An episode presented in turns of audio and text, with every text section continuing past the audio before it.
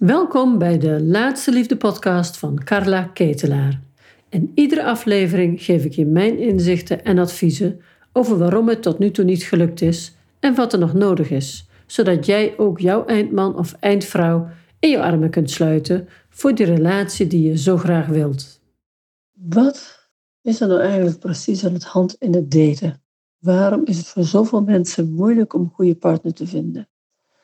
Nou, daar kunnen we heel veel van zeggen. Daar kan je van zeggen, ja, dating sites zijn stom, of mannen zijn niet serieus, of vrouwen zijn altijd kritisch. Nou, daar kunnen we allerlei algemene dingen over roepen.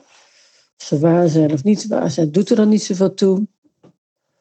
Maar als ik jullie eens mee mag nemen uh, om te kijken naar één laag dieper, zoals ik het dagelijks meemaak eigenlijk. Wat maakt het daten zo moeilijk? Wat gebeurt er nou precies in datingland? Ik zeg regelmatig wat ik veel zie, en ik noem dat de dating sites en de dating apps staan vol met hunkerende jongetjes en hunkerende meisjes. Nou, wat bedoel ik daar nou mee? Dat onze motieven om iemand te vinden heel vaak niet uit ons volwassen deel komen. Bijna altijd gevoed worden door een hunkering van een deel in ons wat ooit aandacht en liefde en bevestiging tekort is gekomen. Ik noem dat het hunkerende jongetje of het hunkerende meisje. Als we onszelf niet als één persoon zien, of, ja, dat is een beetje lastig uitleggen. We zijn een persoon. Ik ben Carla.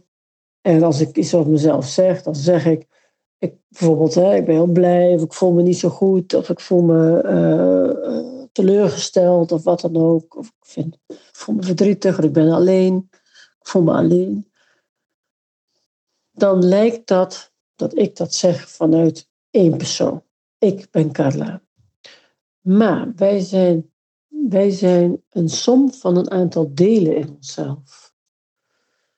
Dus zonder dat, we, dat je nou het gevoel hebt, God gaat, gaat ze nou vertellen dat ze een gespleten persoonlijkheid is. Nee, geen gespleten persoonlijkheid. En ook niet een meervoudig, ik heb ook niet een meervoudig persoonlijkheidssyndroom. Dit is binnen de psychologie, binnen de mm, veel psychologieën, een heel normaal uh, manier van kijken. Ons bewust worden van delen in onszelf. Wij hebben, als, als we als kind pijn hebben, dan splitst een deel zich af in ons om te kunnen overleven. Dan, dan is er een soort ja, overlevingsstrategie. Dat is een natuurlijk mechanisme in de mens. Als pijn te groot wordt, het is niet draagbaar, dan splitsen we een deel van die pijn, die isoleren we. Anders gaan we er dan onderdoor. Houden we het niet uit. Dus we isoleren de pijn. Maar daarmee uh, plaatsen we het een beetje buiten onszelf. Plaatsen het in een deel van ons. We denken dat, we er van af zijn. We plaatsen het in een deel van ons. Nou, zo hebben we allemaal onze ervaringen. En dat zijn ervaringen van verschillende gradaties. Het afsplitsen van een pijnlijk deel gebeurt heel vaak in, in de vroege jeugd. Eigenlijk is de belangrijkste periode waarin het eigenlijk allemaal heeft plaats. Dus de meest indrukwekkende periode is van 0 tot 8, 9 jaar. Dat is voor de kinderen de belangrijkste, ja, hoe zou je het zeggen, input. Daarin wordt in principe de basis gelegd voor je, ja, de imprintingen eigenlijk. En wat we als kinderen als imprintingen meekrijgen in die leeftijd, dat absorberen we een beetje als zijnde de waarheid. Hè? Ouders zijn je helden, papa, mama, hè, daar, vertrouw je 100% op, gelukkig. Dus die imprintingen zijn de waarheid voor een kind. Of zie het maar als een blauwdruk voor de rest van je leven. En gelukkig kunnen we in de rest van ons leven nog heel veel daaraan doen om die imprintingen bij te sturen, te herstellen, te helen. Dat is het hoopvolle. En het minder hoopvolle is natuurlijk dat we er niet zoveel invloed op hebben in die tijd dat het gebeurt. Nu moeten we bij wonden in een kind, dus ik noem dat ook dat we als kind groeien we allemaal op met een wond, met meer, één of meerdere wonden. Iedere ouder namelijk, laten we ervan uitgaan dat alle ouders hun best doen. Jouw ouders, mijn ouders. Ze hebben hun best gedaan. Ik had eigenlijk ik hele lieve ouders, maar ik heb toch, ik heb toch wonden opgelopen. Hele lieve ouders, maar ik heb wel wonden opgelopen. Dus dat zijn geen wonden die mij met opzet zijn aangedaan. Dat zijn wonden die je oploopt omdat je ouders hun eigen leven hebben, hun eigen wond, hun eigen ontwikkeling. En soms is die ontwikkeling niet voldoende voor een kind, of is het toch pijnlijk om, dat, om de tekorten van je ouders te ervaren. Dus als, we het even, als ik het even samen mag vatten, ik durf te zeggen dat iedereen, ieder kind groeit op met een wond. Ieder kind is gewond geraakt. En dat kan zijn, hè, nou, afschuwelijke oorlogsgebied nu, hè, Afghanistan, waar we veel mee te maken hebben. Je houdt je hart vast, wat daar allemaal voor imprintingen komen. Maar als we het wat nu even voor dit voorbeeld wat dichter bij huis halen, dan hebben we heel vaak het gevoel, ik hoor ook zo vaak, ik heb het zelf ook jaren gezegd, ja, ik had een heel, het ligt niet aan thuis, ik had een hele fijne jeugd, ik had hele lieve ouders. was ook de waarheid. Maar ook in, uh, jeugd, in een jeugd waar het heel goed was, loop je als kind een wond op. Ik ben zelf denk ik wel een mooi voorbeeld ervan. Ik had een hele lieve vader, maar die was emotioneel heel gesloten. Zei eigenlijk nooit wat hij vond. Dat moesten we altijd een beetje zien aan hem. Als kind weet ik nog dat ik hunkerde om te weten hoe het met hem was. Hoe voelde hij zich? Wat, wat, voelde, wat voor gevoel waren ze bij bepaalde dingen? Wat voelde hij daarbij? Ik kreeg het er niet uit. Ik heb in mijn leven daarna ben ik heel erg Ehm, ik heb dat als blauwdruk meegenomen. Maar ik wilde ook lief gevonden worden. Ik wilde ook bevestiging. Ik ben ontzettend mijn best gaan doen.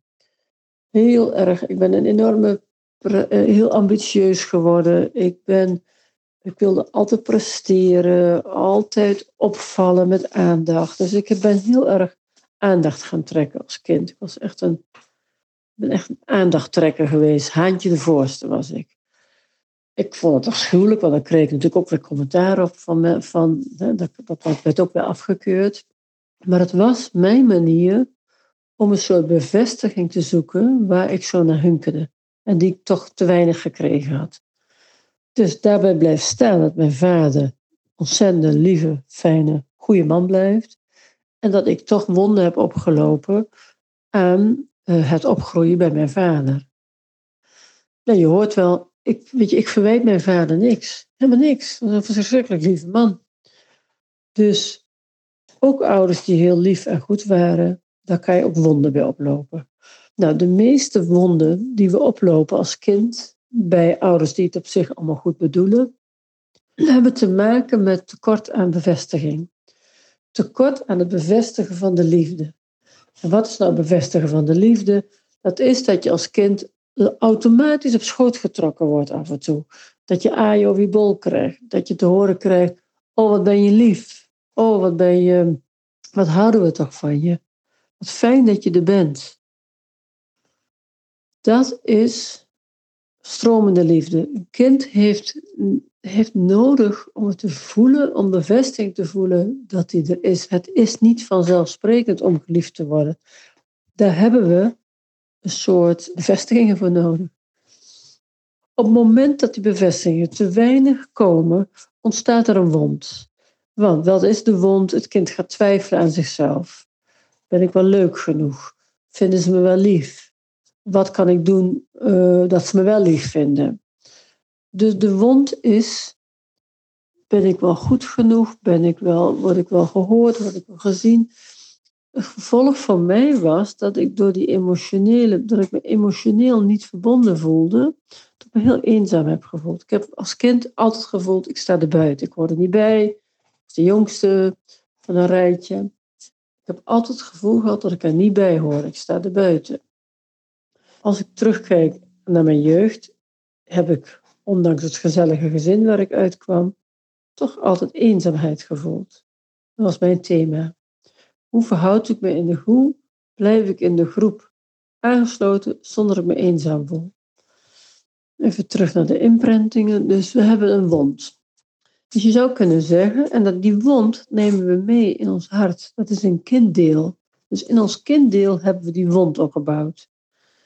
Dat is de blauwdruk voor de rest van je leven. Nu lijkt het zo dat als ons lichaam volwassen wordt, we worden ouder enzovoort, dat we automatisch volwassen zijn. Maar dat kinddeel zit gewoon in ons, dat nemen we mee. Dat is een levende entiteit in ons, dat kinddeel. Maar die pijn is lastig, dus die, om die pijn te kunnen dragen, splitsen we dat deel af. En er komt een nieuw deel bij waar we in kunnen leven. En dat noemen we de overlever. Subpersonen, nou ja, van alles, zijn allerlei benamingen voor. Ik hou wel van het woord overlever, omdat het precies zegt wat het is. Het is een rol om in te kunnen overleven. Nou, het gaat altijd makkelijk over mezelf. Wat deed ik dan? Ik ging extra mijn best doen. Ik was inderdaad dat haantje de voorste. Ik zorgde altijd dat ik de aandacht naar mij toe trok. Omdat het, als het er niet zomaar kwam, ging ik er zelf voor vechten. Ik ben een extraverte persoon, dus dan ga je naar buiten ermee. Zou ik wel een introverte persoon zijn geweest, dan zou ik dat veel meer in stilte hebben gedaan. Dan zou ik meer in de slachtoffer zijn gekomen, denk ik, van niemand ziet me, niemand hoort me. Uh, ik ging de barricade op, maar je kunt dus ook stiller worden. En een soort. Ik explodeerde en, en iemand die introvert is, die implodeert dan meer. Zelfde energie, maar bij de een slaat naar binnen en de ander slaat naar buiten. Dus dan kom je in een overleven. En zo krijg je meerdere rollen. Vanuit die wond ontwikkel je dus meerdere verschillende overlevers. Nou, uit de wond die heel veel mensen hebben niet gezien, niet gehoord, krijg je overlevers als de bewijzer, de presteerder, degene die per se eh, twee studies tegelijk wil doen, de bewijzer. Dat zit hem in hele praktische dingen, de topsporters, de top, alle prestaties, alles wat heel veel moeite kost. En maar bewijzen, en maar bewijzen. Dan hebben we de vermijder. De vermijder is bijvoorbeeld degene die altijd leuke dingen wil doen. Die, waarbij hij het altijd leuk wil hebben. Nou, de bazige. Ik heb zelf eh, overlever in mezelf de baas worden. Als, ik het maar in de hand had, als ik het kon bepalen, kwam het goed. Dus de bepaalster. Dan had ik het in de hand, had ik controle. De controleur is een hele belangrijke overlever in wonden voor een wond van een kind. Uh, erboven gaan staan, dus de koningin, de koningin zijn of de bedweter zijn, de dominante zijn. Allemaal erboven staan, zijn allemaal veilige posities om de pijn eronder te houden. Dus we leren te dealen, dus we houden het uit, we kunnen het volhouden met ons gewond in ons kinddeel, doordat we die overlevers erbij krijgen. En overlevers hebben vele verschillende rollen. En soms raken we zo geïdentificeerd met die rol dat we denken dat we dat zijn. Bijvoorbeeld, heel veel vrouwen hebben de rol van de, de verzorgende rol. Dat is een rol geworden. En het is heel goed om je kinderen te verzorgen, maar het is ook een deel van je. Maar als je zo geïdentificeerd raakt met dat deel, dan leef je maar een stukje van jezelf. Nou, dan hebben we dus het kinddeel, waar wonden in zitten. In ons kinddeel zit ook dat blije, creatieve, humorvolle grapjeskant. We hebben allemaal een blije, stromende, we hebben allemaal een blij kind in ons.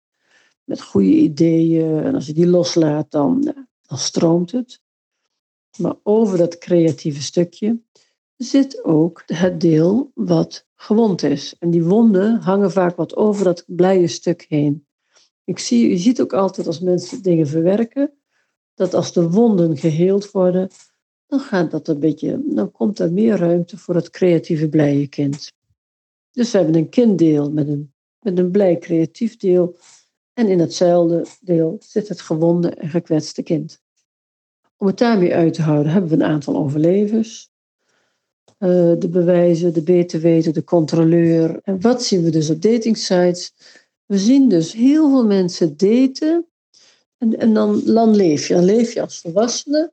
En waar we dan, wat er dan gebeurt, is dat we heel vaak leven van tussen de volwassene en het kind. Dus dan de ene moment voel je je goed, want je, zit lekker, uh, je hebt lekker controles, je voelt je lekker stevig. En dan padboem, uit het niets heeft iemand iets gezegd en je voelt je slecht. En je, weet niet waardoor het komt. Hoe kan het nou dat ik me zo wisselend voel? Dat komt omdat iets in dat contact jouw kinddeel triggerde, jouw wond triggerde. Waardoor je, waardoor je best moet doen weer om dat te handelen. Waarbij je je beter gaat voelen als je weer de controle hebt enzovoort. Dus we bewegen ons over het algemeen heel vaak tussen onze overlevens en ons gewonde deel. Dat is een soort standaard ja, waar mensen in zitten. Dat is, waar we in zitten. Het is niet erg, het is niet, is niet fout, maar het, wat het zo fijn is, als je bewust wordt hiervan, gaat je leven fijner worden, lichter, blijer. Omdat je een soort ja, navigatie van jezelf gaat leren.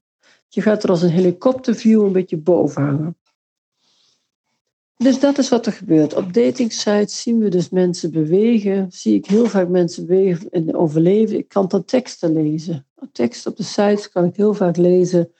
Zitten, zitten overlevens in, of die, die zit uit zijn wond, die praat uit oude wonden enzovoort. Dus op de datingsite kom je dus iemand tegen met een oude wond. Dat is tekort, dat is een innerlijk tekort. En wat doet die persoon? Die wil als hij zich dit niet bewust is, dan zoekt hij iemand om die oude wond op te vullen. We zitten heel vaak vanuit eenzaamheid op een datingsite. Het alleen zijn valt ons zwaar. En dat is niet omdat we als volwassenen niet alleen kunnen zijn. Nee, we kunnen dat prima. Maar de pijn van het kind zit daaronder. Die tikt tegen die uh, kelderdeur aan. En er is nog een heel ander belangrijk deel in onszelf. En dat is ons volwassen deel. Dat is je volwassene. Dat is je wijsheid. Dat is het natuurlijk voelen, het natuurlijke gevoel, dit klopt, dit klopt niet. Nu is het zo dat daar in je volwassenen zitten eigenlijk al je kwaliteiten. Alle dingen die je goed kunt. Dingen waarvan iemand zegt, dat is nou typisch, nou, dan jouw naam, hè? typisch Carla. Nou, en dan komen er een paar dingen. Eh, dat zijn de dingen die je goed kunt, die je fijn vindt. Dus en ik raad ook altijd aan, maak eens een lijstje van je eigen kwaliteiten. Wat ben jij nou goed in? En dan wordt er ook heel vaak gezegd, ja, dat vind ik zo moeilijk. Ik zou niet weten. Maar we hebben het wel, maar we, we, worden nooit uitgenodigd om erover na te denken. Dus maak eens een lijstje van je eigen kwaliteiten. Waar ben je nou goed in? Waar ben je nou goed in? Warm, lief, aanpakken. Je bent een, nou, noem maar op, er zijn zoveel kwaliteiten. Schrijf die op een A4, hang ze op, zorg dat je ze iedere dag ziet. Want de delen, de overlevens en ons gewonde kinddeel nemen nu nog, nemen over het algemeen de meeste ruimte in. Maar ons volwassen deel veel te weinig. En we hebben dan juist die volwassenen nodig om die twee anderen goed te kunnen besturen. Doordat je je dagelijks een diep verbindt met je kwaliteiten in je volwassenen, gaat dat volwassen deel groter worden. En waarom is dat belangrijk? Omdat je de volwassenen nodig hebt om de, om de wonden van het kind onder ogen te komen en om de uh, overlevers aan te kunnen, zeg maar. Om eigenlijk de taak van de overlevers over te nemen.